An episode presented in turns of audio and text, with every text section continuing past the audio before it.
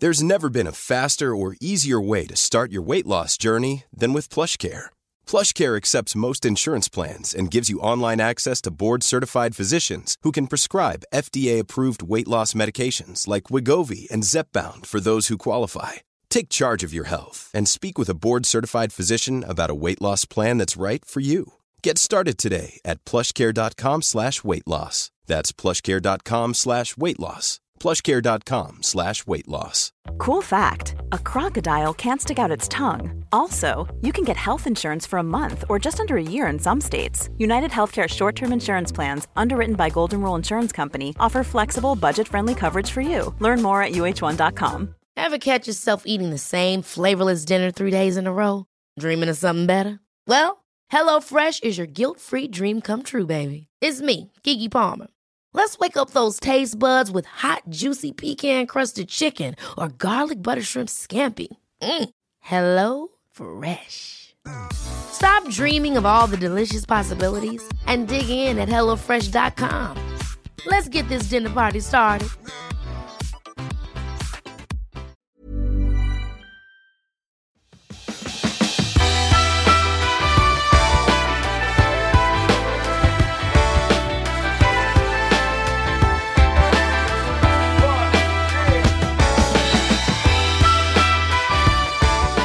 Hej och välkommen till Klimakteriepodden med mig, Åsa Melin. I det här 78 avsnittet så får ni möta professor Agnes Wold. Hon blir ständigt citerad och både älskad och starkt kritiserad för det hon säger. Det finns något uppfriskande med att alla inte säger samma sak. Men jag vill verkligen påpeka att här gäller det att lyssna noga på vad som sägs och vad som inte sägs och vad Agnes refererar till. Så välkommen till ett avsnitt som inte var helt lätt att göra för mig. Men jag hoppas att du kommer gilla det. Så välkommen att lyssna.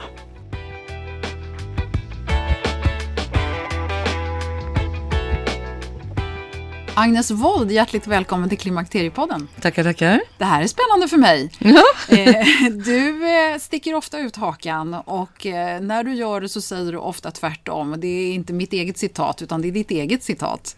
Ja, eller ja, men jag upplever inte att jag sticker ut hakan. Jag, jag är ju jag är ju forskare och jag ja, jag, jag, tycker som jag tycker och vet vad jag vet och så. Ja. Och sen att, alla, att det är väldigt många andra som ibland tycker tvärtom, det har jag vant mig vid. Men ofta ändrar de sig efter 10-20 år. Så att ja, om vi tar alla, det gäller att liksom ja, om vi tar vattnet, om vi tar eh, amning och allergi och, och, allt det här så, så har ju alla, och så säger alla, ja men det har vi vetat hela tiden.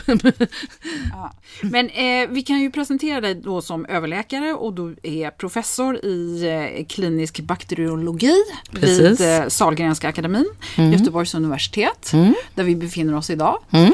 Och eh, jag har fastnat lite för, du har ju kämpat som feminist får man ju säga ja. i många år också. Du stack ju ut på tidigt stadium innan mm. du ens hade någon plats i den akademiska världen ja, och påstod och... att kvinnor inte hade någon plats och inte hade en chans att Nej. få det heller. Och den lilla plats vi inte hade eh, tog man ifrån oss och hade fruktansvärda brännmärkningsmöten med alla professorer där man lät sin ljungeld osa över oss och så vidare. Och vi var inte inbjudna, det var förfärligt. Ja, men nu har det blivit bättre på den fronten? Nej, det tror jag inte. Ja, alltså det är ju, det är ju mindre öppen aggressivitet, men eh, det är ju inte alls bättre. Kvinnor har ju inte alls bättre chans för karriär idag.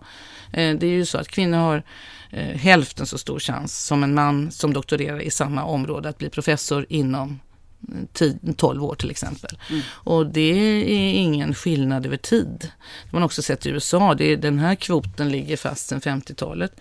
Det är bara det att det, det, blir så mycket mer kvinnor i och med att kvinnor är så många på grundutbildning och så många som doktorerar. Så därför fylls det på lite, lite, lite mer.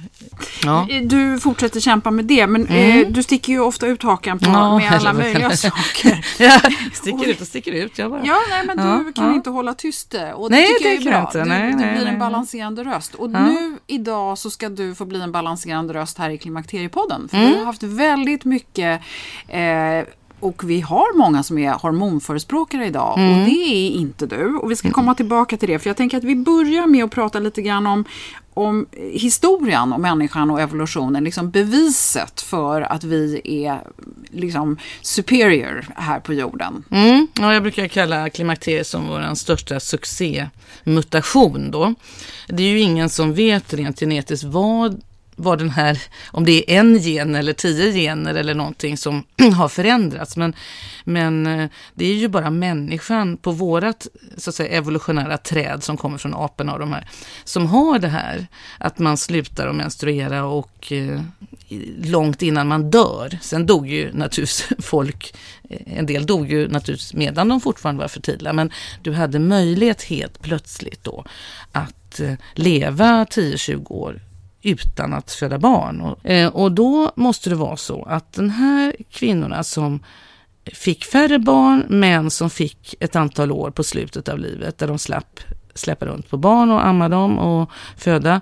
De tillförde så otroligt mycket så att de som grupper och familjer som hade klimakteriekvinnor överlevde mycket bättre så bra så att de har konkurrerat ut alla andra. Och jag tycker det är, jag är så fascinerad. Jag, jag, kan aldrig upphöra att fascineras över denna naturens under. Och sen kan man ju då bara spekulera i, i, liksom att, jag menar, ju äldre man blir, ju klokare blir man ju. Så att hennes liksom, kunskapskapital kan ju också ha då gjort att, att människan Liksom bara, åt det hållet. Ja, alltså ja. jag gillar ju att inbilla mig att det var det som gjorde människan. Klimakteriet, alltså det var den succémutationen som gjorde allt detta möjligt. Liksom. Att, att vi blev så smarta och blev så flexibla, kunde erövra jorden. Liksom, mm. För att de här kvinnorna kunde föra vidare. Det, det, det handlar ju mycket om det. Liksom, sin erfarenhet och kunskap. Ja, och, ja. och det kan ju och naturligtvis... frigöra tiden framför allt. Ja, och ge mer mat och, mm. och, och, och, då kan man ju tänka sig att hon hade tid att experimentera fram jordbruket och hon satt där och, och pratade med barnen och språket kanske utvecklades och så vidare som de här fertila inte hade tid med. Och, och då kommer vi vidare på det här med hur, hur mår kvinnan egentligen i klimakteriet idag? För nu har vi kommit en bit ifrån eh, det här första samlar, jägar och samlarsamhället. Om vi går tillbaka till, eh, till nutid, eller går framåt mm. till nutid. Ja, och då, eh, alltså det är otroligt viktigt när vi pratar om vetenskapliga studier att om vi ska uttala oss om till exempel hur kvinnor mår, hur mycket symptom de har, då får man inte liksom bara eh, titta på de som söker hjälp. Då får man ju helt fel eh, liksom urval. För det är klart att de som söker hjälp är de som mår dåligt. Och de kanske inte alls mår dåligt på grund av klimakteriet utan på grund av något annat. Utan man måste göra så kallade populationsbaserade studier. Och Göteborg är ju berömt då för den här HS70-studien där man började titta på 1913 års män och så 1923 års män. Bara män, bara män. Man forskade bara på män på den här tiden. Och man var ju besatt av hjärt-kärlsjukdom. Sen var det en man som hette Kalle Bengtsson som kom på den revolutionerande idén att man skulle faktiskt titta på kvinnor också på samma förnämliga sätt. Alltså ett, ett populationsbaserat urval. Du tar till exempel alla som är födda eh, ja, eh, den första och den femte varje månad eller något sånt där. Va? så, så, att du inte har någon, alltså det, det, ska vara väldigt slumpmässigt urval och du ska verkligen försöka få alla dem att komma in i studien. Då.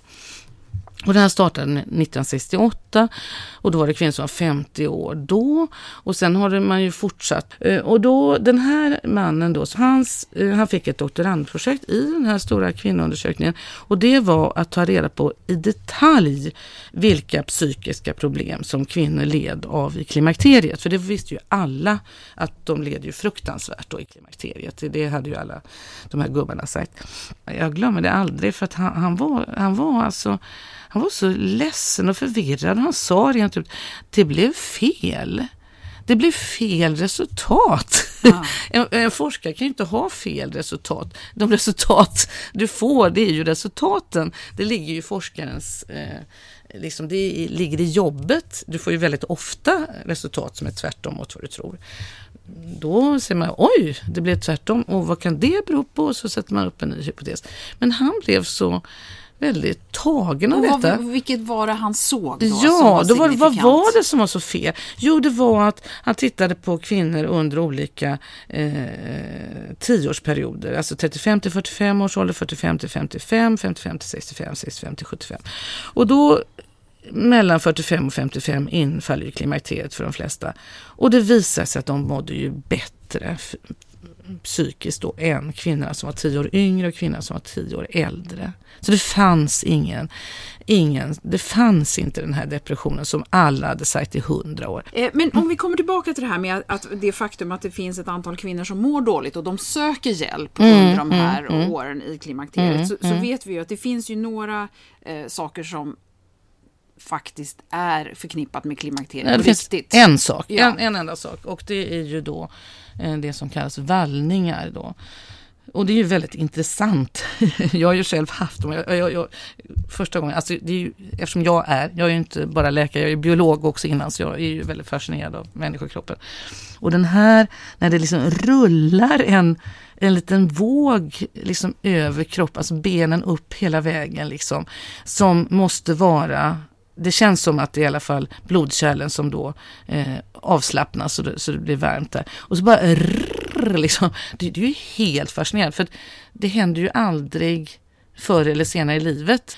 Till skillnad från några, några år sedan när, när i alla fall inte jag visste vad vallningar eh, berodde på eh, så letade jag nu fram och nu har det kommit riktig forskning som visar mekanismen och den är ju extremt intressant. Det är så att vi har då i ett område som heter hypotalamus inne i hjärnan så har vi en blodtermostat. Eh, vi är ju så kallade varmblodiga eller jämnvarma djur då. De flesta djur är ju det kallas för ett kallblod, det vill säga växelvarma. De, de antar den temperatur som omgivningen har. Men vi har ju en, en fix kroppstemperatur och den regleras så extremt noga av den här termostaten. Men det intressanta är att i klimakteriet då eh, krymper den här rangen, den här, det här området som är okej okay i blodtemperatur för termostaten. Den blir då alltså otroligt känsligare. mycket känsligare då. Mm. Både för för varmt och för kallt. Och, och, och, det är ju otroligt intressant. Varför, varför det liksom? Och, och, och det vi vet, liksom, ingen vet ju mekanismen. Och det, det, det, man tror på goda grunder, det är ju att liksom det är minskningen i östrogen som ger klimakteriesymptomen. Liksom det är den här lutningen på kurvan på något sätt. Och varför i helsike detta skulle eh, liksom eh, påverka en termostat. Jag, jag, jag kan liksom inte i mitt vildaste fantasi förstå varför. Och, jag, och jag, jag går ju och funderar, funderar, kan detta ha haft någon evolutionär fördel? Varför är det här kopplat då? Och sen intressant är ju att efter då efter då i genomsnitt fyra år eller vad klimakteriet i genomsnitt tar, då, då har ju östrogenet gått ner till en lägre nivå, så ligger det still där och då är ju det här borta. Då är termostaten inställd mm. igen då. Så jag som är då biologist, jag tror ju givetvis att det här är någonting fantastiskt bra då. Men, men, men det är ju det enda som är Eh, knutet till klimakteriet och det är världen över, det spelar ingen roll var du bor. När jag var liten höll man på att snacka med att i Japan har de inga, inga besvär och det beror på att de äter fisk eller att de har en annan kvinnor. Så är det ju inte utan det är ju samma över hela världen. Det är bara det att du kanske inte snackar så mycket om det i andra kulturer eller har lite annat att tänka på. Eller... Mm. Och om vi då ska komma in på det här med symptomdämpning då, om man nu lider av de här vallningarna. Eh, det finns ju många som, som eh, hävdar att då hormoner hormontillskott är den bästa och det vet vi att du inte alls tycker att det är. Ja, det är klart att det, det är det bästa sättet. Och, och, och, alltså om du äter östrogen, eh, nu kan man inte äta bara östrogen, det var ju så man började då på 60-talet, man skulle få de här fräscha kvinnorna med sina mysiga slemhinnor så att männen skulle vara glada. Då fick de ju bara östrogen. Sen upptäckte man ju, herregud, då fick de ju livmodercancer i förfärande omfattning. Därför att eh, vi har, med östrogen då så bygger det ju upp livmoderslemhinnan i första delen av menscykeln och sen så Eh, rasar då eh, östrogennivåerna ner och, och, och, och sen så eh, rasar eh, progesteronet upp och, och sen rasar då livmoderslemhinnan ut vid mensen. Då. Mm. Och, och, då måste du eh, liksom, eh, då måste du göra en konstgjord menscykel här. För att du får inte, du kan inte eh, liksom hålla på och äta östrogen och bygga upp din livmoderslemhinna för då får du snart cancer då. Och det tycker jag också är ganska lustigt för att de flesta kvinnor eh, klagar ganska mycket över mens och det är så hemskt och så.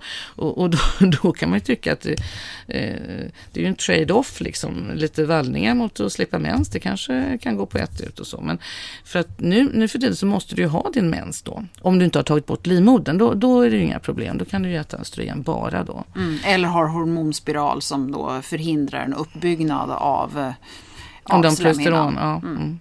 Så, så, det är ju självklart att, att om du då konstgjort håller dig kvar i den här menscykel eh, fertila kvinnans, då är det klart att du får inga klimakteriesymptom. Men om vi då eh, ändå tänker på den här kvinnan som har de här symptomen. Din för jag menar det kan ju påverka sömn och det kan göra massor med elände för livet. Du tycker ändå bara stå ut och sen så blir det bättre. Jag tycker att eh, det finns en annan period i livet som heter puberteten och eh, det finns många människor som har en massa tråkiga symptom då. Och om någon hade kommit och sagt jag ger dig ett piller så slipper du eh, puberteten så hade ju den människan blivit ansedd som helt galen. Eh, det är ju självklart att det är, du kan inte vara på och peta med piller i den känsliga perioden. Det kan vara jättefarligt och, och eh, dessutom är det ju så, om vi riktigt eh, rannsakar oss själva, att jag tror ju inte, jag tror att grunden för klimakteriepillret, det är ju inte klimakteriet utan det är ju det du inte vill ha. Du vill inte ha det där, den äldre kvinnan. Det var i alla fall så det började rent historiskt. Alltså man började ju skriva ut de här pillerna för att kvinnor skulle hålla sig fräscha och, och, och liksom behaga sin man. Då. De, de gjorde ju annonser riktade till män då, att du vill inte ha den här trista kvinnan hemma. Och det var ju, man lanserade ju då att de skulle live for young forever och så mm. vidare. Mm. Så att jag tycker det är lite lite falskt när man snackar så mycket om klimakteriesymptomen, för jag tror att det inte bara det. Mm. Eh, jag vill också nu när vi pratar om det här med östrogen, vi ska komma tillbaka till eh, den här VHI-studien, men jag tänker också bara eh, lokalt östrogen är någonting som vi måste hålla utanför det här, det anser även du, eller hur? Ja, det är ju lägre doser och så vidare, så att det är klart att östrogen tas ju naturligtvis upp i och med att det är fettlöst. Så det tas ju upp över slemhinnor och så vidare. För att nu finns det ju någon sån här folk som tror att om man har det i plåster så är det inte farligt och så vidare. Men, men alltså rena sådana här vegetorier och så, eh, det, är ju lägre nivåer och så vidare. Så det, det är så vitt jag vet ingen som har sett att det skulle vara farligt. Det går liksom inte att jämföra med, med en, eh, en, en, behandling av hela kroppen då. Som, mm. Alltså att äta piller eller plåster med hö, högre nivåer och så vidare. Mm.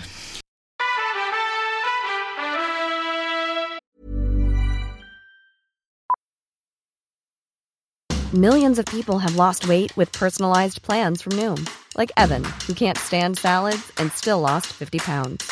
Salads, generally, for most people, are the easy button, right? For me, that wasn't an option. I never really was a salad guy. That's just not who I am. But Noom worked for me. Get your personalized plan today at Noom.com. Real Noom user compensated to provide their story. In four weeks, the typical Noom user can expect to lose one to two pounds per week. Individual results may vary. A lot can happen in three years, like a chatbot may be your new best friend. But what won't change? Needing health insurance. United Healthcare Tri Term Medical Plans, underwritten by Golden Rule Insurance Company, offer flexible, budget friendly coverage that lasts nearly three years in some states. Learn more at uh1.com. There's never been a faster or easier way to start your weight loss journey than with PlushCare.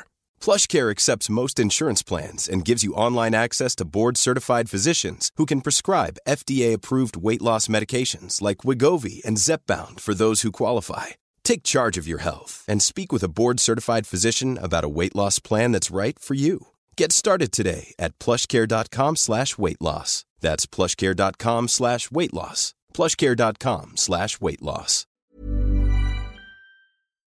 Det är härligt att klimakteriets tabu äntligen är på väg bort. Vill man försöka klara sig utan hormonbehandling så finns nu många nya kosttillskott som lovar bland annat hormonell balans och som ska stötta brister. Jag vill lyfta min räddare i nöden, Femarel. Det har inte bara varit min utan många andra kvinnors räddning i över 20 år. Och med lång tid på marknaden, med nöjda användare, dessutom med 20 forskningsstudier så vågar jag säga att det kan vara en god idé att prova Femarel. Femarel finns på apoteken och i hälsokostbutiker. Tack Femarel som varit min samarbetspartner i många år. Mm. Vi går vidare in på den här VHI-studien. Mm, Vi har ju mm. talat om den tidigare i podden vid ett mm, antal mm, tillfällen. Det är ju så intressant ur feministisk synvinkel då för att det, det är också då, eh, alltså jag, jag var ju med på den här tiden när man bara brydde sig om mäns sjukdomar. Det, det, nu tror ju folk att det här är bara en myt, men, men det var ju så. Förutom att kvinnors gynekologiska sjukdomar och bröstcancer fick man ju hålla på med, men, men liksom kvinnors eh, vanliga sjukdomar som inte hörde till könssfären brydde man sig inte så mycket om. Och då var det ju då en kvinna som blev utsedd av faktiskt Ronald Reagan till den första kvinnliga chefen för NIH, alltså National Institute of Health, deras Amerikas eh, stora eh, forskningsfinansiär av den medicinska forskningen. Gigantisk liksom. Och hon hon var ju medicinare och hon var, ja, hon var en väldigt eh, effektiv dam. Och hon identifierade genast att man eh, i princip bara forskade på mäns sjukdomar och hon skulle göra någonting åt det. Och hon var så otroligt skicklig så att hon piskade fram 600 miljoner dollar från kongressen, alltså i liksom icke läkemedelssponsrade pengar, alltså skattemedel för att studera vad man kunde göra förebyggande åt kvinnors sjukdomar, alltså medelålders och lite äldre kvinnors sjukdomar. Det olika saker, det var osteoporos, då att man får dålig benstomme och, och får benbrott och sånt och det var eh, hjärt-kärlsjukdom och, och lite sånt där då man skulle titta på. Och då gjorde hon sådana enormt stora studier då, va? för hon hade ju så mycket pengar. Man har ju aldrig kunnat göra sådana här stora studier efter detta. Eh, och, och helt oberoende. Med, med då flera, som man säger, armar då, alltså olika behandlingar. Och det var ju bland annat, det är ju ganska skojigt, hon hade ju någon när de stackarna skulle äta lågfettkost. Det hjälpte ju inte ett dugg mot någonting. Det, det, har vi glömt idag när alla tror att kost är så viktigt. Men, men det som är, är känt är ju den här där man hade en arm där de skulle äta östrogen. Eh, Eh, Eh, och då var det östrogen plus progesteron om man hade sin livmoder kvar. Eh, och de som hade opererat bort livmodern, de behövde inte ta eh, progesteron, så de hade bara östrogen. Och eh, det intressanta med den här studien, den var ju att den var ju inte alls då designad för att titta på klimakteriesymptom, utan den var ju designad då för att eh, vid det här laget hade man blivit så drogad av den här östrogenidén att det var så bra så man trodde ju att, att det här skulle ge mindre sjukdomar, alltså att det här skulle vara ett hälsopiller. Eh, så att det här var ju till för man, man trodde att om man åt eh, så att säga östrogenpiller så skulle man få mindre hjärt-kärlsjukdom då. Och, och det berodde ju på en sån här statistisk katastrofal synvilla som man eh, då eh, så att säga snubblade in över då på 80 och 90-talet. Det var ju då de här klimakterierna... alltså det kom ju börja på 70-talet i USA och, och äta östrogen och sen så när de fick livmodercancer så lade man till progesteron. Sen, sen kom det här då till Sverige och, och kvinnor började efterfråga det här. Och då eh, var det naturligtvis så, därför att jag menar, när jag läste medicin, jag har ju alltid vetat att du får, jag menar, östrogen är ju en riskfaktor för bröstcancer. Det, det är ju en stor del av bröstcancerna, de, de lever ju av östrogen, bröstcan, bröstcellerna liksom. Det, det, det, jag menar, brösten tillväxter när du är, är gravid och så vidare. Eh, och eh, man har ju också alltid vetat förstås att kvinnor som är gravida och har mycket könshormon, de har ju ökad risk för blodpropp. Eh, ju, eh, du får ju i princip aldrig blodpropp som kvinna i fertil ålder utom när du är gravid. Så, att, så att det var ju glasklart att liksom höga nivåer könshormoner, om det nu var östrogen eller progesteron, eh, svårt att säga för du har ju höga nivåer av båda när du är gravid, men att det ger ökad risk för blodpropp. Och det var ju så med p-pillerna också, de första p-pillerna var ju för starka och de gav blodproppar och så vidare. Och du har ju även en liten ökad risk för blodpropp med p-piller idag. Men eh, då var det ju så eh, att de, de, kvinnor som fick de här pillerna då eh, på 80-talet och 90-talet, när man tittade på dem då 20 år senare, då var de mycket friskare. Och då drog man den katastrofala felaktiga slutsatsen att de var friskare för att de åt de här pillerna. Men det var i själva verket tvärtom. Därför att de, det, var, det, var två, det var en sån här selektionseffekt. Det var två selektionseffekter. Först var det en selektion av vilka kvinnor som, som hade tillgång till gynekolog och, och, och eh, begärde det här. Och det var väl lite mer eh, eh överklasskvinnor då som kanske gick oftare till gynekolog och de hade läst om det här eh, amerikanska mm, pillren och så vidare. De, de efterfrågar detta, vilket man kanske inte gjorde om man var arbetarklass och så. Men sen var det ju en selektionseffekt till, nämligen eftersom läkarna visste ju att det här är farliga grejer. Så att om du hade riskfaktorer för hjärt-kärlsjukdom, du var eh, storrökande och tjock och, och eh, ja, hade dålig hälsa, diabetes, så då fick du naturligtvis inte de här pillerna. Så du hade en tvåstegsselektion som gjorde att, att det här var ju inte alls en populationsbaserad grupp som fick de här pillerna. Tvärtom, de var extremt selekterade att vara mycket friskare och rikare och, och så vidare. Och det var därför de levde då mer, alltså de dog mindre mm. då 30 år senare. Och det visades ju långt innan WeHi-studien, eller eh, av, av min kurskamrat eh, som visade då, som var allmänmedicinare och, och doktorerade på det här, att det här var en statistiskt fel slut. Då. Det var inte alls så att de här pillerna var bra och, och gav mindre hjärt-kärlsjukdom. Men då hade det här pumpats ut och, och det, det stod, och, och, den här industrin drev detta och jag kommer ju så väl ihåg det, det stod ju, åh, klimakteriet är ett naturens misstag och vi skulle aldrig levt så här länge och det här ska bara korrigeras och, och, och, ja, och hjärt-kärlsjukdomarna skulle försvinna och så vidare. Och det var med basen av det man startade den här VHI-studien, att man trodde att man skulle få mindre hjärt-kärlsjukdom. Och så satte man då kvinnor, och de var väl i snitt tror jag 60 år när de gick in i studien och sånt där. Va? Och sen så efter fem år skulle man göra en interimsanalys, kolla lite grann. Och då fick man ju sin livschock. För det visade sig ju då att det var ju inte alls så att de eh, eh, hade mindre sjukdom. De, de, de, hade ju ökad risk då. De hade ju fördubblad risk för blodpropp och blodpropp i lungorna, stroke, alltså blodpropp i hjärnan då. Eh, de hade fördubblad risk för demens. De hade 40% ökad risk för eh, bröstcancer. Eh, sen hade de mindre eh, benbrott till exempel.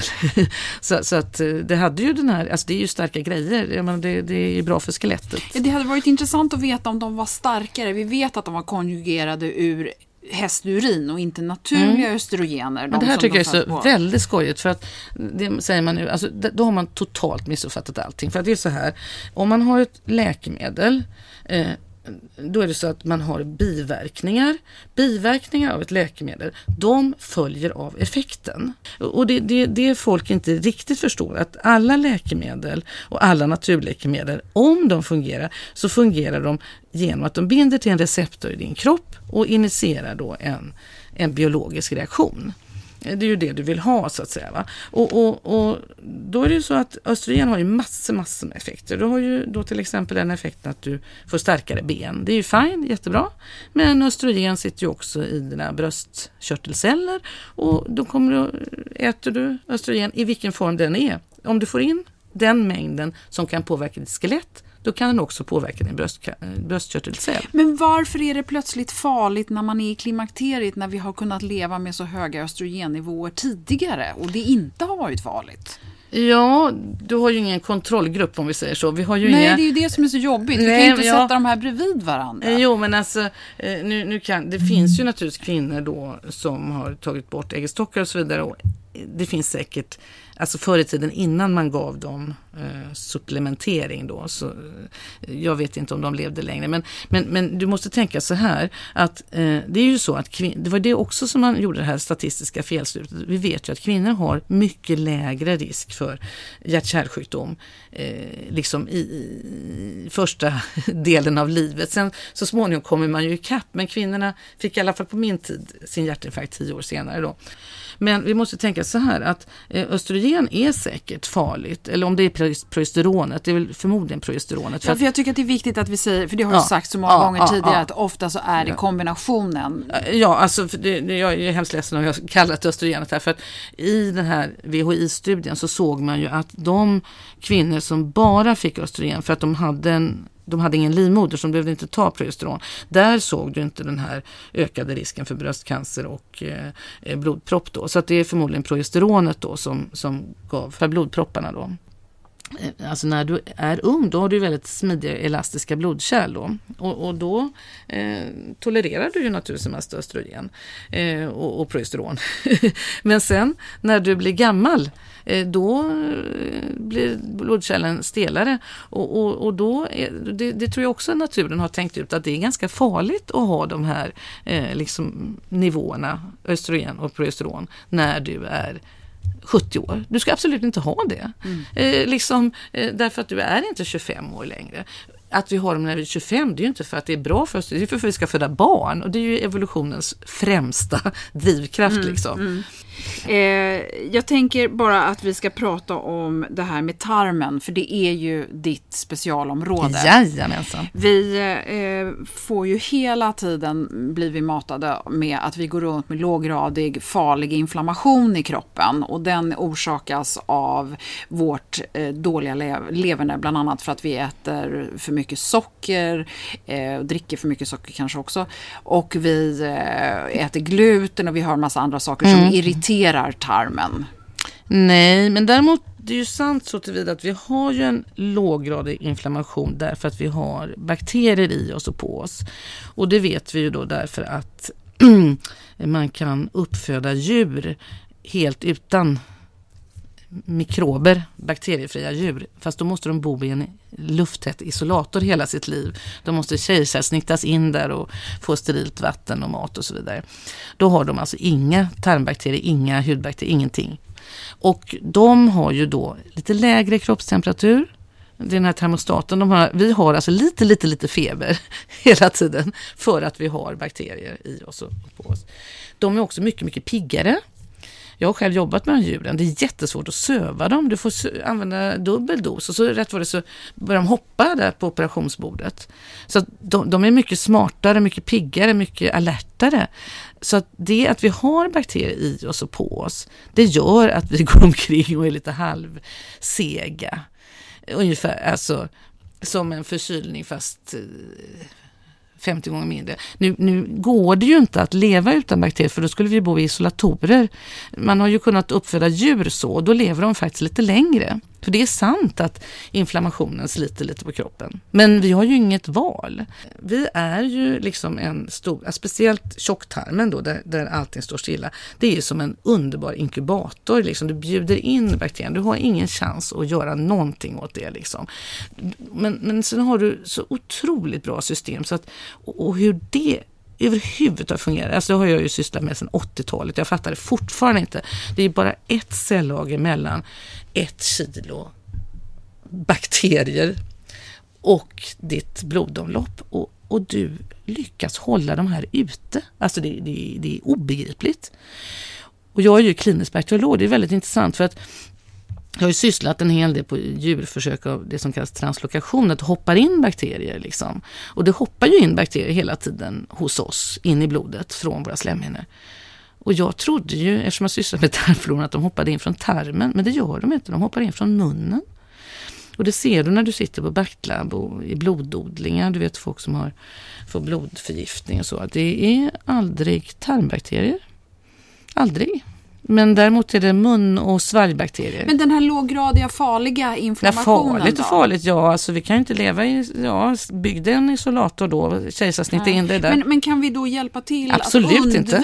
Nej, naturligtvis inte. Ja, du kan ju naturligtvis, om du bekymrar dig så ta en kvarts magnesyl om dagen ifall det bekymrar dig. Jag, jag vet inte om... Vad ska den här kvarten göra då? Ja, om, du, om den, den dämpar inflammation. Jaha, du eh, jag menar om okay. du nu, nu, nu, nu lever ju förbannat länge i Sverige så jag måste säga att eh, liksom, okej okay, om du levde i en isolator utan tarmbakterier så kanske du skulle leva istället för att leva till 84 som kvinnor gör idag så kanske skulle leva till 87, vem vet. Men nu kan vi inte leva i isolatorer. Och allt det där är bara nonsens. Allt det här med så att du ska, äta. Så vi ska inte undvika vissa saker? Du ska aldrig tänka på din tarmflora. Tarmfloran tänker inte på dig, den bryr sig inte dugg om dig och du behöver inte bry dig om den heller. Det finns inga, inga, inga, inga som helst evidens för att det finns någon sorts tarmflora som är bättre än någon annan. Det finns inga, inga, inga evidens för att du kan göra på något visst sätt och, och, och det, det, får en citat bättre slutcitat tarmflora. Det är nonsens från början till slut och eh, mind you, jag har sysslat med detta i, i 30 år. Va? Det, jag vet att du inte kan, jag är 100% säker på att de inte tänker på sin tarmflora på Sardinien och Okinawa.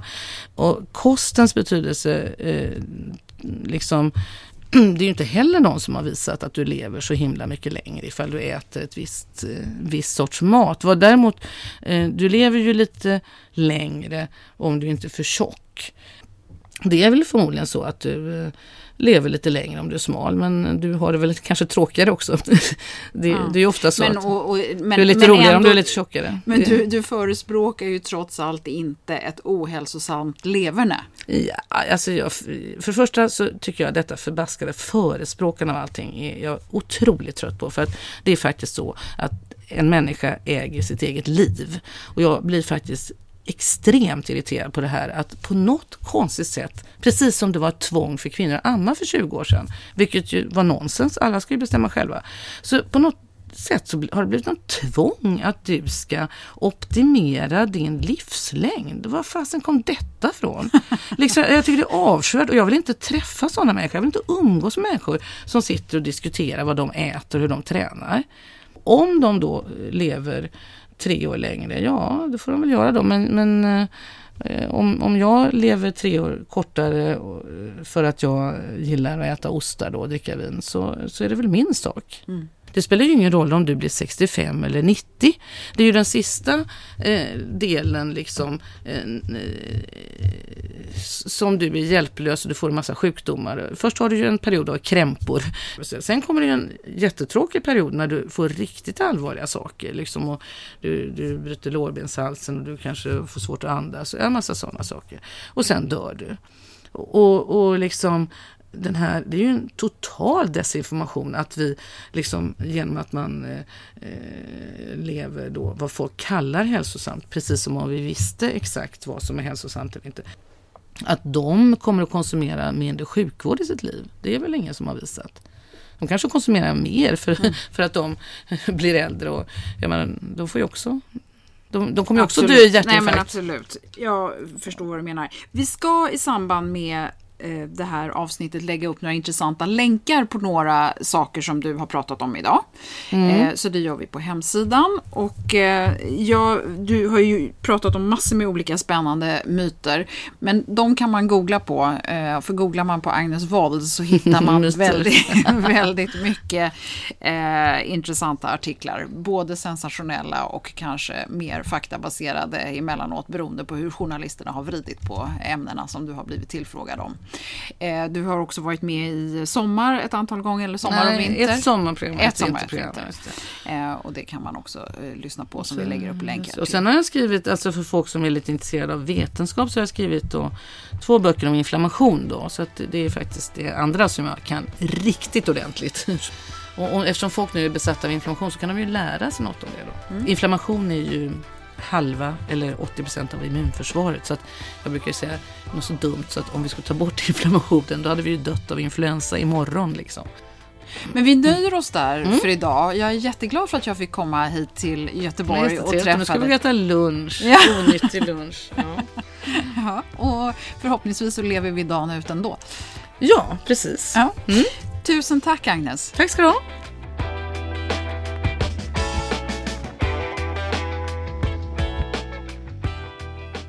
Ja, men det är knepigt. Vad är vad? Vad är taget ur sitt sammanhang? Vad är sant? Hur många studier behöver man som bevis för att anse att något är sant? Och hur vet man att den vetenskap en person hänvisar till är samlad kunskap? Eller är det kanske en studie som är betald av någon med ett speciellt intresse? Och hur många studier måste göras och på hur många för att man ska kunna kalla det sanning? Just nu så publiceras det också mycket ny spännande forskning som har med tarmen och inflammation att göra, så vi får säkert anledning att återkomma till just det ämnet.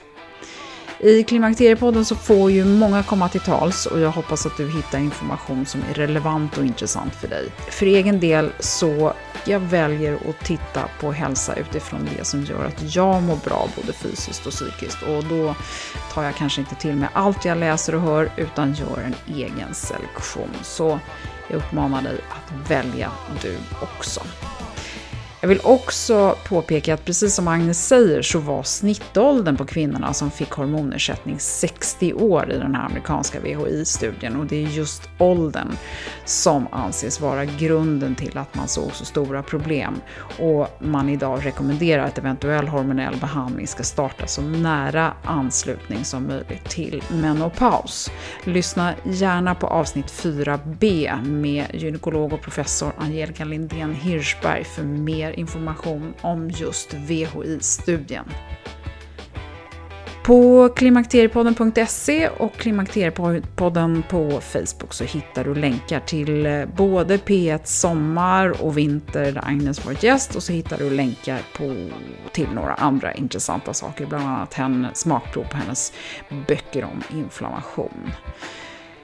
Nu framåt så kommer några avsnitt om hormoner och hormonbalans så vi kan förstå lite bättre hur våra kroppar fungerar och vad som påverkar vad. Och vi tar ett större grepp än bara könshormoner för att våra delikata kroppar och alla dess funktioner ska kunna samspela med vårt leverne och allt som vi stoppar i oss. Och eh, det här rör ju till det både för psykiska och fysiska eventuella besvär. Så välkommen att lyssna snart igen och tack för att du har varit med så här långt. Hej då!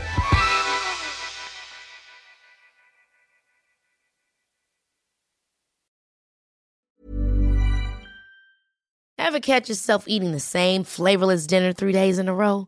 Dreaming of something better? Well, hello fresh is your guilt free dream come true baby. It's me, Gigi Palmer. Let's wake up those taste buds with hot, juicy pecan crusted chicken or garlic butter shrimp scampi. Mm. Hello Fresh. Stop dreaming of all the delicious possibilities and dig in at HelloFresh.com. Let's get this dinner party started. Imagine the softest sheets you've ever felt. Now imagine them getting even softer over time. That's what you'll feel with Bowl and Branch's organic cotton sheets. In a recent customer survey, 96% replied that Bowl and Branch sheets get softer with every wash. Start getting your best night's sleep in these sheets that get softer and softer for years to come. Try their sheets with a 30-night guarantee. Plus, get 15% off your first order at bowlandbranch.com. Code BUTTERY. Exclusions apply. See site for details. Planning for your next trip? Elevate your travel style with Quince. Quince has all the jet setting essentials you'll want for your next getaway, like European linen, premium luggage options, buttery soft Italian leather bags, and so much more. And is all priced at 50 to 80% less than similar brands. Plus, Quince only works with factories that use safe and ethical manufacturing practices. Pack your bags with high-quality essentials you'll be wearing for vacations to come with Quince. Go to quince.com/pack for free shipping and 365-day returns.